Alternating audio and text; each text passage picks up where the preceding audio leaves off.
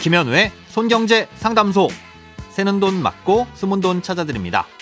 오늘은 부부간 증여에 대한 사연입니다.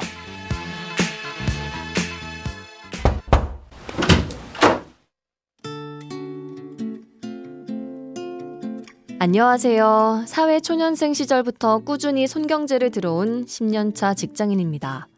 저희 부부는 수입이 비슷한 맞벌이 부부로 자산을 공동으로 관리하고 있습니다. 현재 저희가 보유하고 있는 집을 팔고 다른 집을 매수하여 이사하고자 하는데요. 팔고자 하는 집은 공동 명의인데 사고자 하는 집은 단독 명의로 취득하려고 합니다. 그런데 이렇게 하면 부부간 증여가 어떻게 되는 건지 궁금합니다. 기존 집을 팔아서 생긴 돈을 한쪽에 몰아주게 돼서 단독 명의로 취득하면 이것도 증여가 될까요? 그리고 대출을 받아야 하는데 대출을 같이 갚는 것도 증여로 봐야 하나요?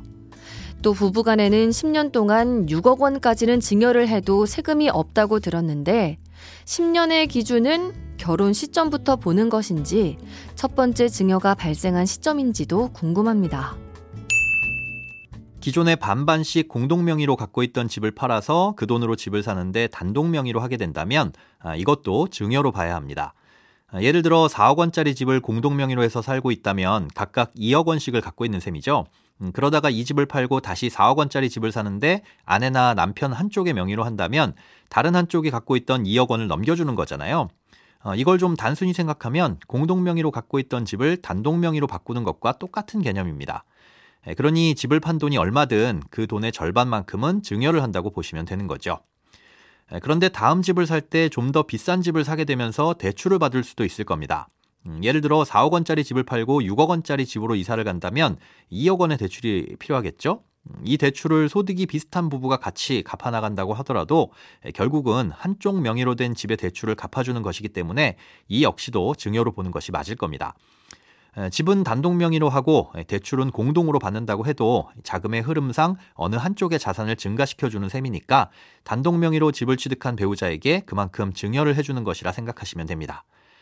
이렇게 부부간의 증여를 할 때도 부모와 자식 간의 증여를 할 때처럼 세금을 면제해주는 증여공제라는 것이 있는데요. 10년간 6억 원까지는 세금을 내지 않아도 됩니다. 받는 사람을 기준으로 보는 거니까 남편이 아내에게 6억 원, 아내가 남편에게 6억 원까지 서로 주고받을 수 있다는 거죠. 이 10년이란 기준은 일단 증여만 놓고 본다면 첫 번째 증여가 발생한 시점부터 계산합니다. 예를 들어 올해 8월에 공동명의 집을 팔고 다음 달 1일에 집을 사면서 단독명의로 했다면 2023년 9월 1일부터 10년 뒤인 2033년 8월 말일까지 이 증여된 재산을 모두 합쳐서 총 6억 원만 넘지 않으면 낼 세금도 없다는 거죠.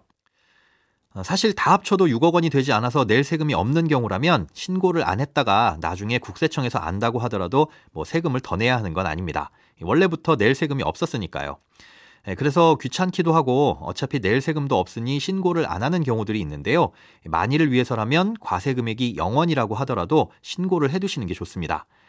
당장 이 사안만 가지고는 문제가 될 게 전혀 없지만 10년이란 긴 시간 동안 다른 자산이 어떻게 불어나서 어떤 재산을 또 증여하게 될지는 아무도 모르는 거잖아요. 추가로 증여를 하지 않더라도 만약 어떤 일로 문제가 생기게 됐을 때 과거에 신고를 잘못한 것과 안 한 것은 큰 차이가 있습니다.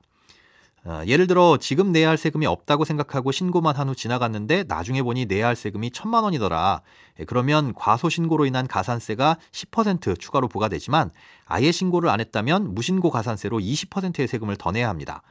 이런 상황은 주로 양도세 신고에서 발생하는 경우가 많은데요. 양도세는 세법이 복잡하다 보니까 비과세로 잘못 알아서 신고를 안 하고 넘어갔다가 나중에 알고 보니 요건을 충족 못해 세금 폭탄을 맞는 수가 있습니다. 그러니 증여세든 뭐든 당장에 부과되는 세금이 없다고 생각되더라도 무조건 신고는 해두시는 게 나쁠 건 없겠죠.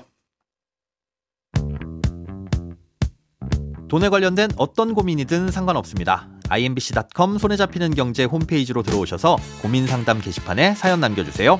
새는 돈 막고 숨은 돈 찾아드리는 손경제 상담소, 내일 다시 만나요.